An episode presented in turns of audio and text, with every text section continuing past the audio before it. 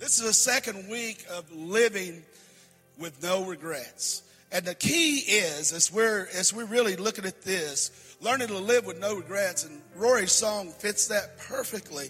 And as we begin to understand that, that's where the freedom, that's where the power of God comes in. Actually, I think we've had 34 salvations in the last two weeks. 34 instead of 32. Come on, man. That's 34 people that's moved beyond their regrets, moved into the presence and into the power of God. Now, when we look at the word in, in, the Webster's, you know, just, just the word regret, it just simply means sorrow aroused by circumstances that are beyond your control. Sorrowful emotions, always living in sorrow, always living under condemnation, always living with, what do we say, regret regret, wishing that something had never happened or something we had never, ever done. So, what I want to talk to you today and what I want you to know is how do we get free from regret?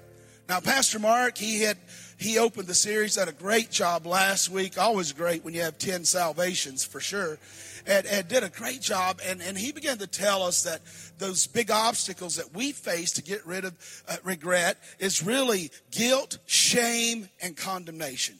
Guilt, shame, and condemnation. And once we learn to walk beyond guilt, shame, and condemnation, that's when we can truly walk in the freedom of who we are in Christ and who Christ is in us. Now, let me kind of change things up for you for just a moment and say this what would the world say you are if you're a born again believer? You are a what? Yeah, that's what most people here say. What do we normally say? We are a Christian. But we treat, treat the word Christian like an adjective or a verb rather than a noun. It's, we teach us something that describes something or something that tells some action, something that something does. But the word Christian, the root comes from Christos and it, and, and, and it's talking about the Messiah. It's talking about the Savior of the Lord. It's talking about Christ. Christos is where we get the word Christ. So really what it's talking about is we are, when we are born again, the Bible says you become a new creature in Christ Jesus. Old things pass away and all things become new. The Bible says in the book of Ephesians that, that he is the first, in Colossians, he is the firstborn of God. But each one of us now, when we are born again, we don't just become an adjective or a verb. We become not something we do or didn't do or might do. We become a noun. We become a child. We become a son. We become an heir so, so you got to stop looking at yourself as, well, you know, this is based on what I have done or hadn't. Once you give your life to Jesus, you're blood bought, living under the blood of Jesus Christ and, and seeking his face and seeking his ways. You know, yeah, we evaluate what we've done, good or bad, but we don't let that determine our identity. You see, my youngest Pierce just turned 18 yesterday. 18. And, and, you know, when, when I look at him, whatever he does or does not do does not determine if he's my son. I, I, I, could take the name or title Dalton away from him, but it wouldn't change his DNA, Tony. It wouldn't change the fact that he is begotten of me and of Steph, that he is born of our flesh and born of our blood and born of our DNA. He, he's not an it or a that or a do. He's a son and an heir. So, so you and I, as Christians, as children of God's, we are sons and daughters of God. We are heirs. We are nouns. We are His. And therefore, we're to live on this planet and to operate in that God-given authority and God-given right. And if we're going to operate in that, there's no way we can function in a healthy way or a proper way if we're living in guilt and we're living in shame and we're living in the place of self-pity and we're living under condemnation. I mean, when I think about what the word says, this in Romans 8 1, therefore there is now what? No condemnation for those who are in Christ Jesus. If you're born again in Christ, that means there's no condemning or judging. You see, and that's one of the things that I look at and I want to talk to you about today. A couple of the real key things that, that two more key things that, that are going to help you walk beyond living in a life of regret. And, and, and as we get into them, the first one I want to talk to you about is, is expectations and judgments by other people. Expectations and judgment by others. Now, I, I, know a little bit about that. Being a pastor, we planted this church 19 years ago, 19 and a half actually, and and and I was in full time ministry on staff for nine years prior to that in a church of over 10,000 a week. So, and ran the local church right under Pastor Rod. Uh, did a lot of things there, and, and so so so I know a few things about ministry. And, and I've seen a few things. And, and what I want you to realize is over the years, I'd gotten to a place, we'd been in this building a few years, couple years, few years, I guess. And man, I just, I just started getting just living in regret. Like, did I miss something? The economy crashed and finances were so tight. And it's like, man, did I miss something, God? Or should I have made this decision or that decision? And my mother passed away and other things happened and there were some staff betrayals and different things. And man, I just over about a two year period, I just found myself in a state of depression. And I'm not a kind of person that's depressed a depressed personality or anything like that. I've never even dealt with that kind of emotion. And now I found myself in that place. And it, and it took a season and a time for Pastor Steph to identify it in me and, and, and, and so on. And then we started looking at it and I've realized I really was. And, and I went away to a place where pastors go for a week and got some tools and was just set free there. But you can't get set free of something if you don't know you're bound by it. I told you you're not ready for me. Just at your neighbor say, You ain't ready for pastor. I just tell you. Just tell them I ask you to do it. Say, You ain't ready for pastor. So that's what regret's all about. Regret's all about when we come to that place where we expected our something different of ourselves or someone else expects something different of us and their opinion means more than God's opinion. And we find ourselves living in a place of judgment, a place of, of expectations we can't reach and that we can't achieve, that we can't be the kind of people pleasers where we please everyone. Uh, you know, I had to come to a place in myself, even though I was very confident in different things. Over time, when we focus on certain things, what happens? Remember, I gave you illustration a few months ago or a couple months ago about a race car driver, and one of the first things they learn, like in the Indy cars that go so fast, is they learn that you do not, when you're in a spin and you're out of control going 200 plus miles per hour or any high rate of speed, the thing that they had to learn, the first thing they had to learn is what? They could not look where they don't want to go.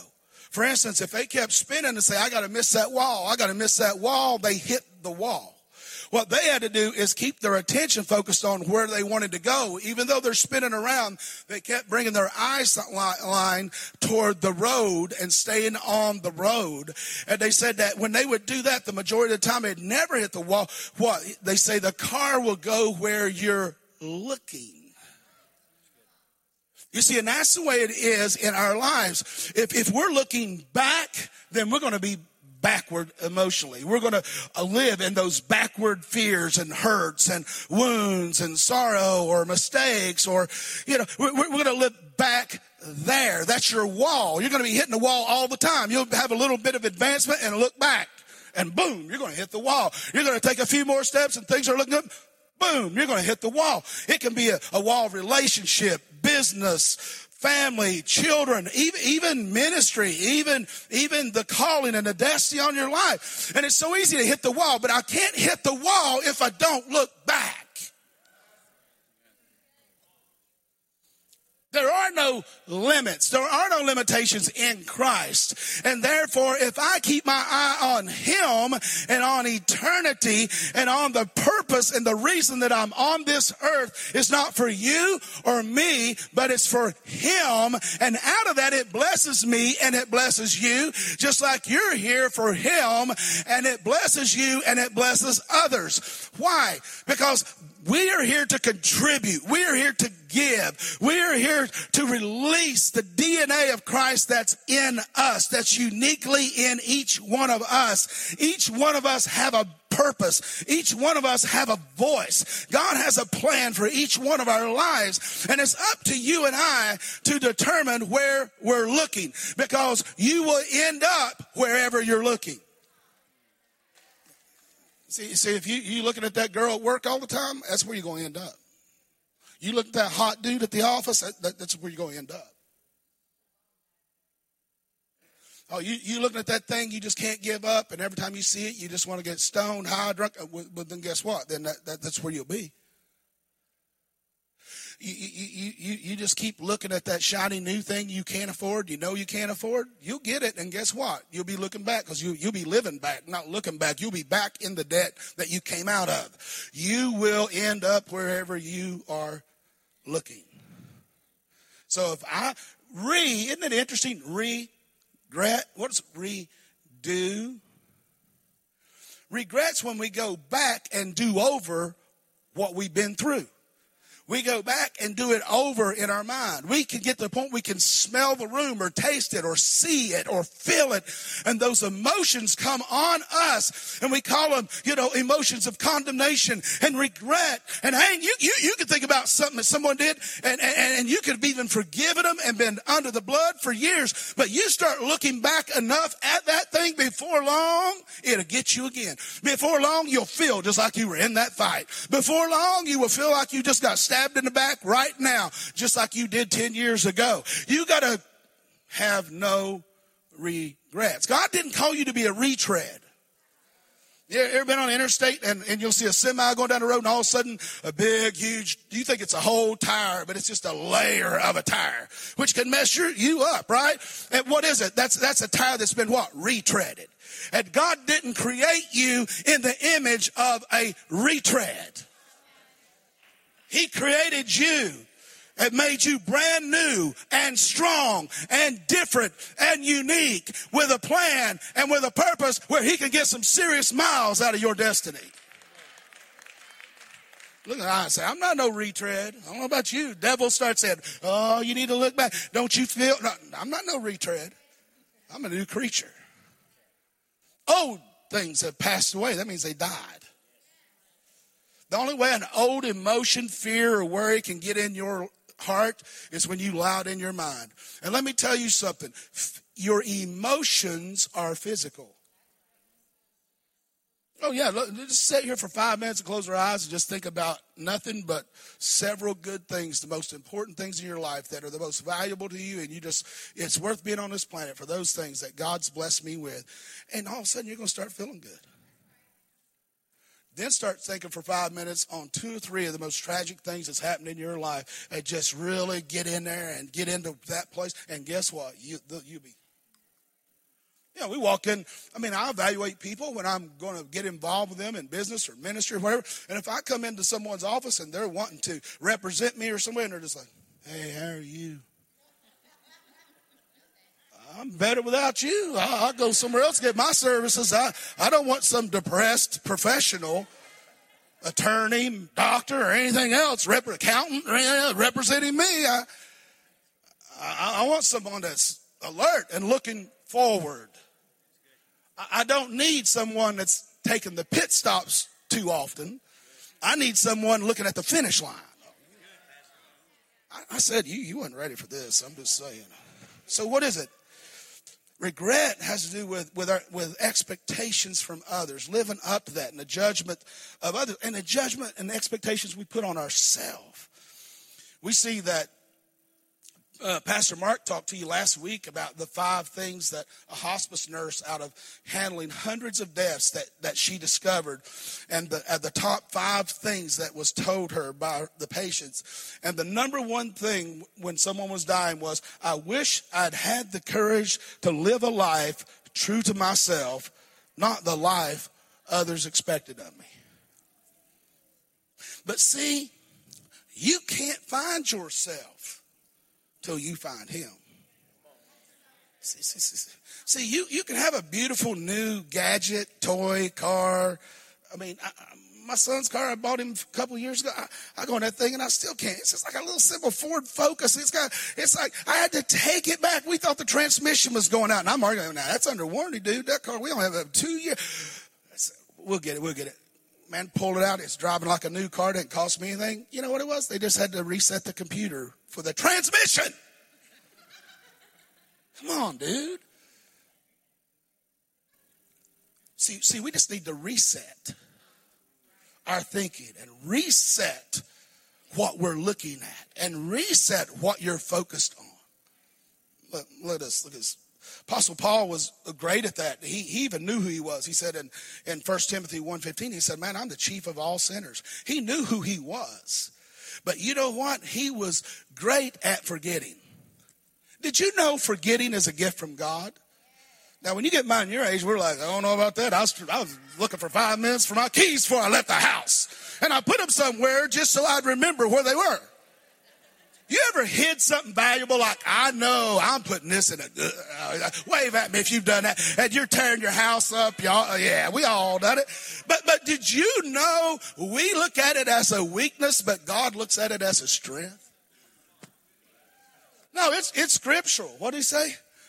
Paul said, I forget those things that are behind and I press toward the mark of the prize of the high calling of God. It's a gift to forget. The devil starts saying, Well, you remember back before at that other place and that other. Jeff says, No.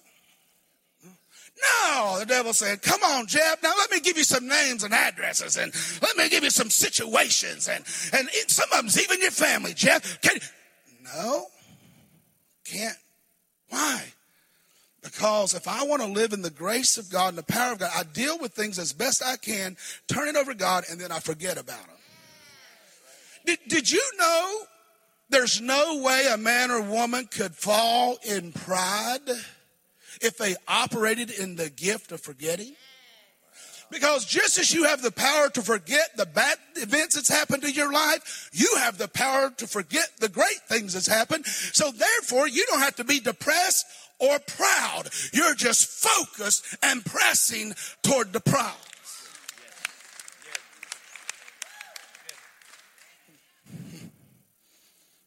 So what do we got to do? What do we got to do? Paul tells us, Acts chapter 9 verses 20 through 26. He teaches us we don't have anything to prove. Paul spent several days with the disciples in Damascus. At, at once, he began to preach in the synagogues that, the, that Jesus is the Son of God. And all those who heard him were astonished and asked, Isn't this the man who raised havoc in Jerusalem among those who call this name, this name of Jesus. Remember in, in Acts 8, he was putting them in jail and, and putting Christians and women and everything. And we, we, he was the one that, uh, that, that did the execution with the, the judgment and had the execution and watched the execution of Stephen. And, and, and so, you know, he was, he was a tough, uh, horrible person because it really wasn't so much that he was bad. He just had a bad focus. See, you give yourself way too much credit when things are going good, and you give yourself way too much credit when things blow up. It's not as much about you as you think.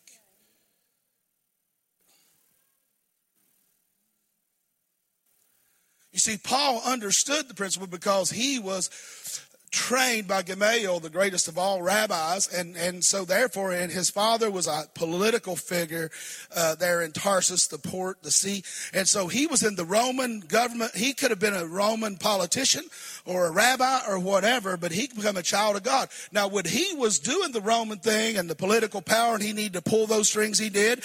And when he thought he was going to be a rabbi, he was fighting anything that came against the belief that he had, and, and so he had already died to himself he was living for the prize. He thought that was God's plan. But when he intervened, was intervened by Jesus on Damascus Road and he met Jesus face to face, he realized what the Father's will was. And you know what he did? He forgot the awards and the wealth and the power and he accepted the high calling of Christ Jesus. He, he, he, he stepped out of temporary power and temporary glory into the weight of eternal power and eternal glory. He wasn't living on earth's time, he was living on heaven's time. Oh, okay. Says, isn't he the man who raised havoc in Jerusalem among the people who call this name? And hasn't he come here to take them as prisoners to the chief priests? People are never going to forget what you've done bad. And they won't give you much credit for what you've done good unless they want to get something off you. Yeah, it's like a credit card. You get those things in the mail when you got good credit. When you got bad credit, you looking for one. Ain't nobody looking for you. They just say, oh, you pay your payments on time. You are amazing. We got zero interest credit card for you today. They don't tell you in three months it's going to be 21% and then 28%. And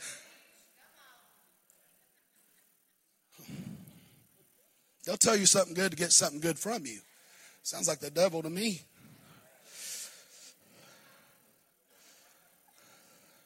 But it says what happened. Even though they said that about him, and, and Paul could have ran in fear, but what did he do? Verse 22 says, Yet Saul grew more and more powerful.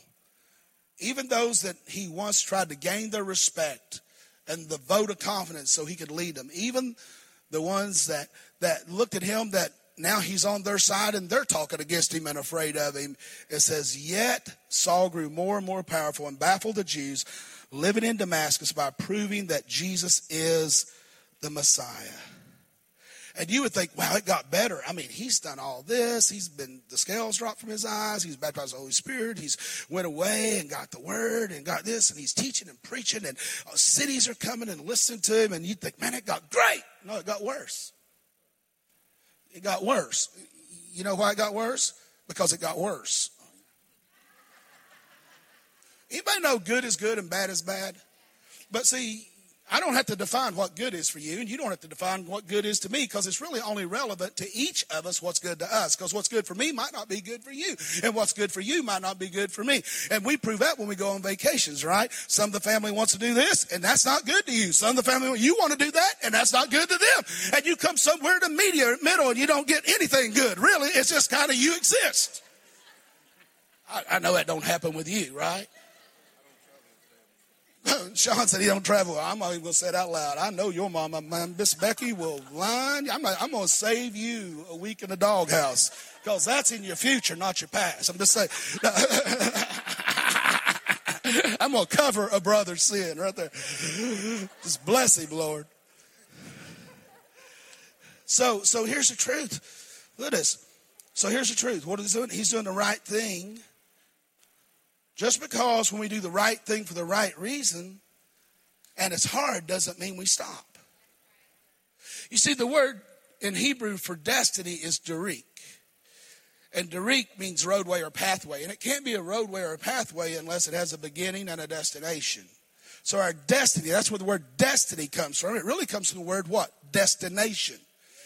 You see, in the Holy Lands, they named their major highways and roads differently than most most nations and places. Most places, you know, we name a road or a highway based on how it feels. It's a treacherous road, or, or, you know, it's, it's, you know, Big Hill Road, or it's something to do, or, you know, it makes people feel a certain way. You know, it's the speedy highway. I don't know, route whatever. And, and, we, we, we name roads and highways a lot of times based on how they feel or what we're concerned with when we're on them. But in the Holy Lands, they didn't they didn't name a road based on or a highway or a path or a road based on the way it felt or even if it was a hard road and they had to climb over rocks to get there, or they had to go through thieves and bandits. They didn't name the road based on how hard the trail was. They named the road based on the place it ended up. The road of Zion. They would name the road based on the destination they were traveling to. So, what's that teach us? It teaches us that our destiny and the road that God has on us, even if it's hard and difficult, the goal is not to have an easy trip. The goal is to reach the destination. So there is no life without hardship. There is no life without pressure. There is no life without stress. There is a, eh, but, but, but this thing now, I just showed you how you could take forgetting you know, some people start forgetting, oh my God, honey, am I forgetting a lot? Well, kind of, but you're, oh, I wonder if that's the starting of dementia. Oh God, I know, you know, this family member uh, dementia, and it could be, ooh, Alzheimer's. And oh my God. Okay, uh, and what happens, you have the power of life and death in your tongue, and you can start speaking sickness and disease on your life instead of forgetting about it and moving forward.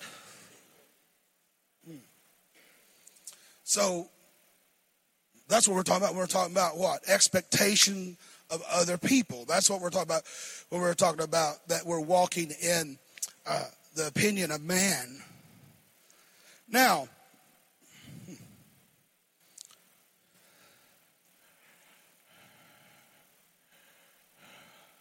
in Acts 13, two verses, verses 44 and 45 says on the Sabbath day, the, the whole, W-H-O-L-E, city gathered to hear the word of the Lord. When the Jews saw the crowds, they were filled with jealousy. They began to contradict what Paul was saying and heaped abuse on him. Well, it's time to run, right? I'm getting abused. People are angry at me. You know, it's time to get out of the box, right? But look, that's not what Paul did.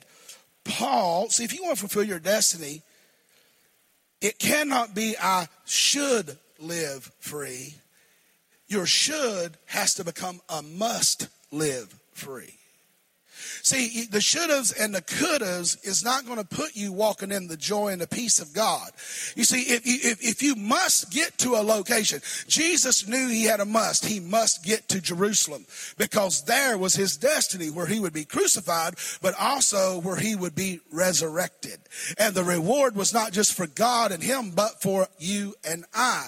So we got to realize that we have to make a decision that our the, the destiny God has for our life and the destination and the plans, they have to become a must, not a should. I, I should eat better. I should pray more. I should give more. I should serve more. I should. You need to kick the should out. You're full of too much should. You know what happens to a person full of a bunch of should?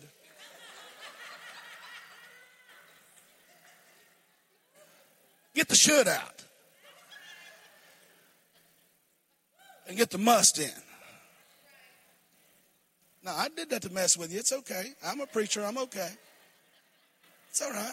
You're a big boy. You're a big girl. You can handle that.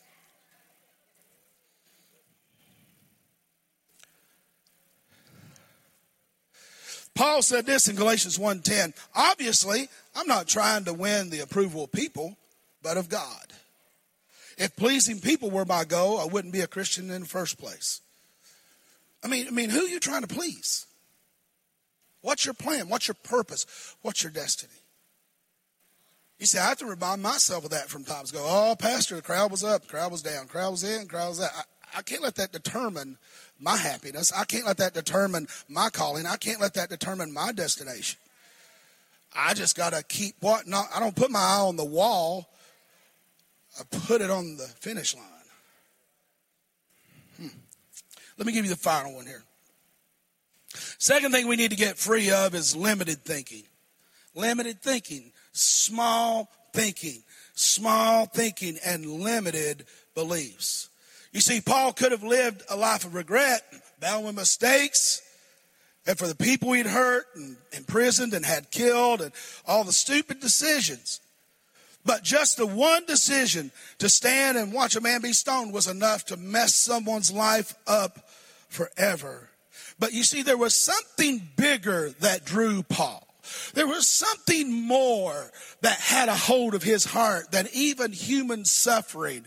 He, they, they were getting ready to kill him, and he said, For me to die is the gain. Go for it. You know, to be absent from the body is be present with the Lord. I'm out of here. I, I, I'm ready. But then, well, I got to stay around a little longer for some of you all for your faith. But I'm ready, Lord, whenever.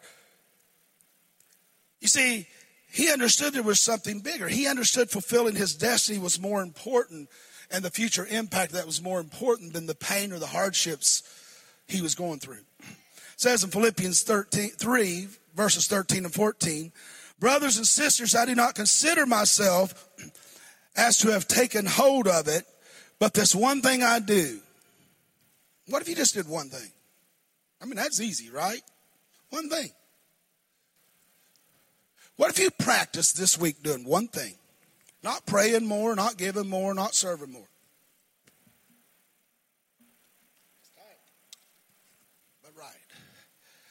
What if you just did one thing? What if you made one thing your focus all week?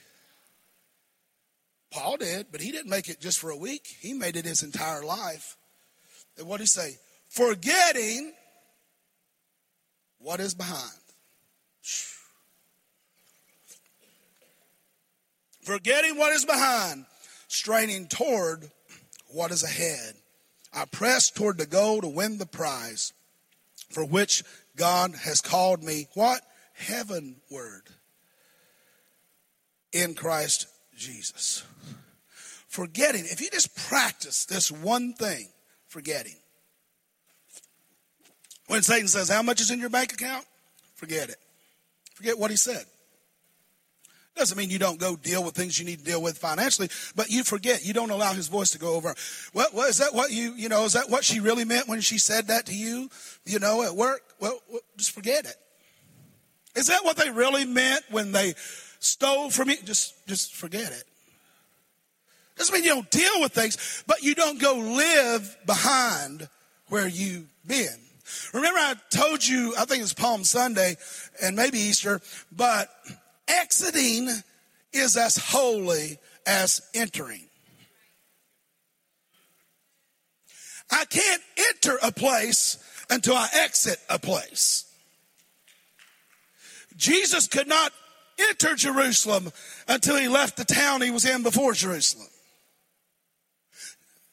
Jesus could not enter the tomb until he exited the cross, until he died on the cross. Jesus could not enter to the glory of the Father and release the Parakletos, the Holy Spirit, he could not he could not enter his glory until he exited the tomb.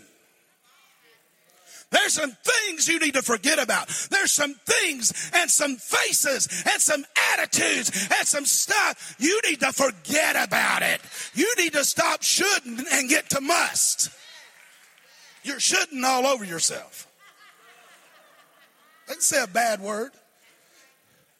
You know what? You know the reason I said that? Because I'm tired of hearing everybody say I should. You know, I should do that. Yeah, you should. So now repent of it, forget it, and do what you should, you must do. It'll never be a must as long as it's a should or a could or a would. That's like the most stupid word in the dictionary is unbelievable. This makes me mad. Man, how was that experience when Steph had Parker and you were there, the birther? Man, it was unbelievable. I'm, I'm just forgetting that word. Well, how was it, man, when you were called to ministry? And, and how was it when the first time you preached for anybody even knew you were called to ministry and you, you saw people come give their lives to Christ? It was unbelievable. How was your wedding? It was unbelievable. Now, wait a minute. How's it unbelievable? It happened. See, see, you got all this stuff in your head that's so unbelievable, but it happened. So it should be believable. I mean, we drink white milk out of a brown cow living in a red barn, eating green grass. Grass. Dude, every time we drink milk, say, that's unbelievable. That's unbelievable. That's a, you don't know how that milk was turned into what it did. And, but you believe it because now you measure. I want 1%, 2%. Ooh, I'm going whole milk today, girl. I'm going. I'm going all in today.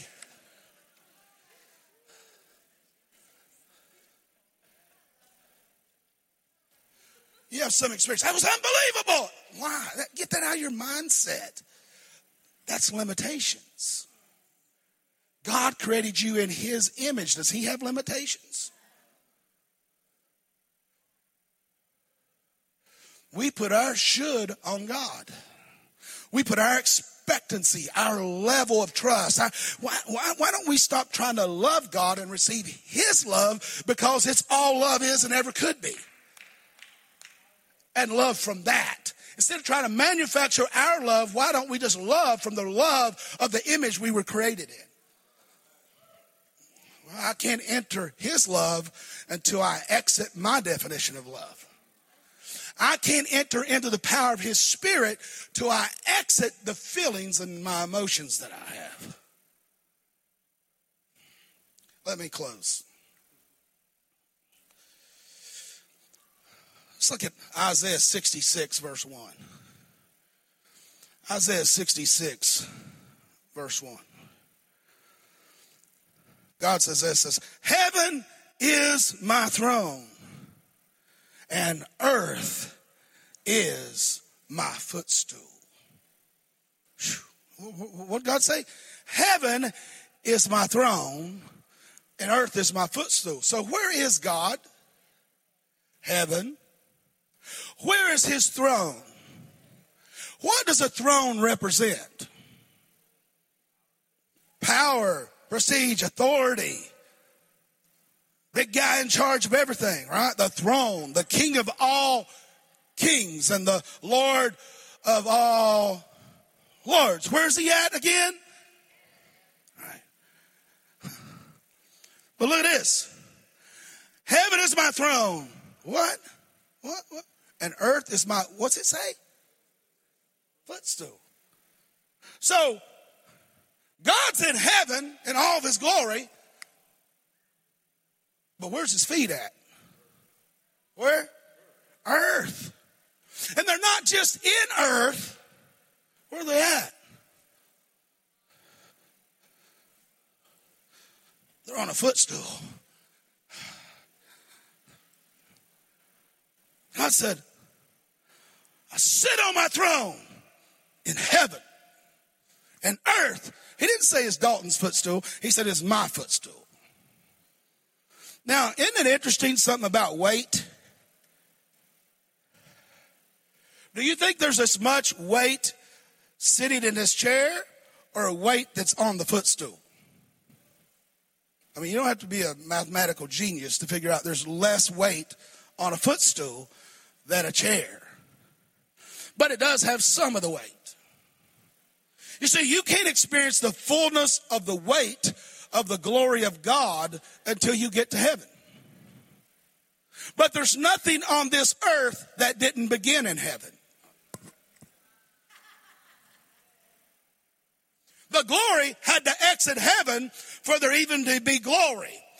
God had to speak from his throne into nothing for the earth to be created. So something came out of nothing, but it began in the unseen realm where?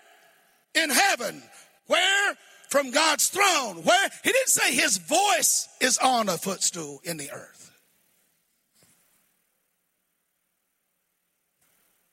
He said his feet are. The word glory in the Hebrew language means weight, weighty. It means the presence of God and the weightiness, the heaviness of God. So when he says his feet are on a footstool in the earth, that means that some of God's weight is on the earth. Some of God's glory is on the earth, but not the majority of it. So, if I fail to forget what's behind, and I'm in a spin out in my life and I'm looking at what I could end up in. It could be a wall. It could be a divorce. It could be a, a die early. It could be bankruptcy. It could be betrayal. That's the weight of the matter. I'm going to go because I have the power to look and see and God created me to follow where I'm looking. I mean, if you don't believe it, just walk backwards out of here today and go all the way to your car backwards. Get your car, put it in reverse. Don't look backwards, just drive backwards.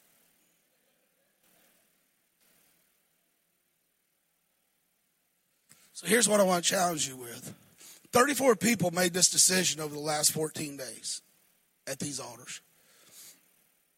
They made a decision that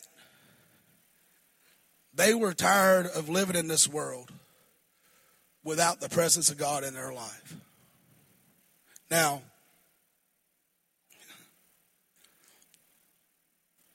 no matter how anointed you are, I mean, you could be like Paul, right?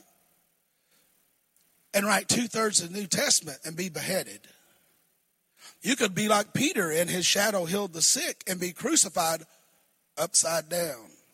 Or it could be worse than those two. I think John the Beloved had it worse than all of them. They tried to kill him every way possible, even put him on the island of Patmos and boiled him, and he still wouldn't die. I mean, being boiled in that pain and would not die. Could not, I'd say if he wanted to, I mean, I say he probably wanted to die, but God wouldn't let him die. And so you're going to tell me that, that, that, the glory of God and all that is before me and bestowed upon me is why I'm living in the footstool?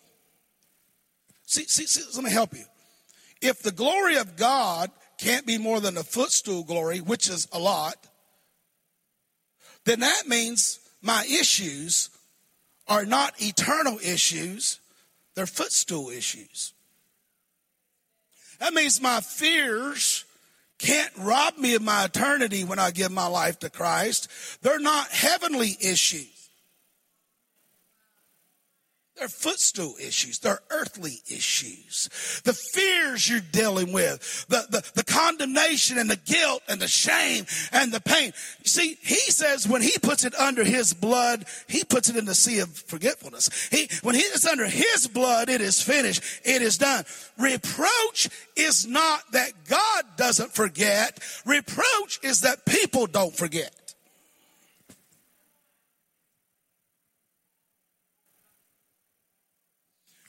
God forgets because it's his gift. He didn't forget because he can't remember. He chose not to remember. So these things you're dealing with in your life, money, relationships, physical. I mean, to be absent from the body is to be present with the Lord. I mean, dying is a victory. It's not a failure.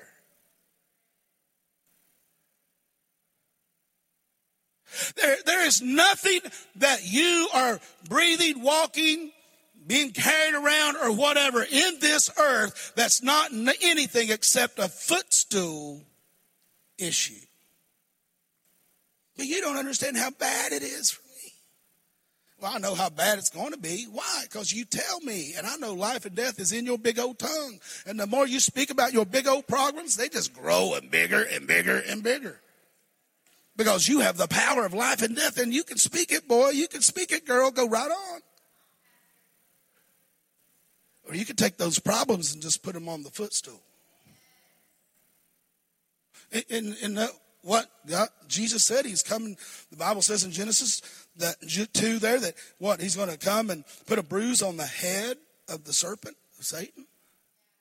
And, and, and it says that Satan is what? Where's he at? On your shoulders? In your head? He's under your feet. Where do you put your feet? On a footstool. God gave you enough authority and power to overcome Satan, and all it took is his footstool power. But we make our little footstool issues big, heavenly, eternal issues. I mean, how big is your problem?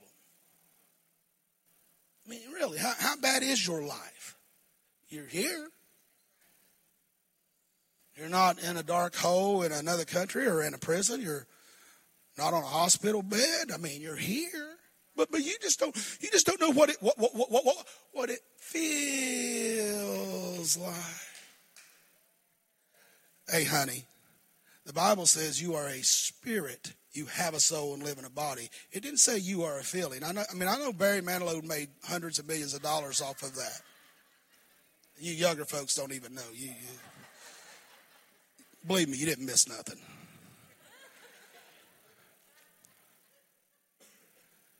It's not about what you have felt, what you feel, or what you could feel. It's about greater is he who is in me than he who is in this world. So, really, whatever I'm dealing with, good or bad, don't get too proud over it. It's still a footstool blessing.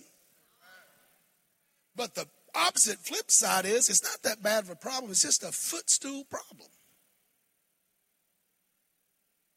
It all matters in how you see it.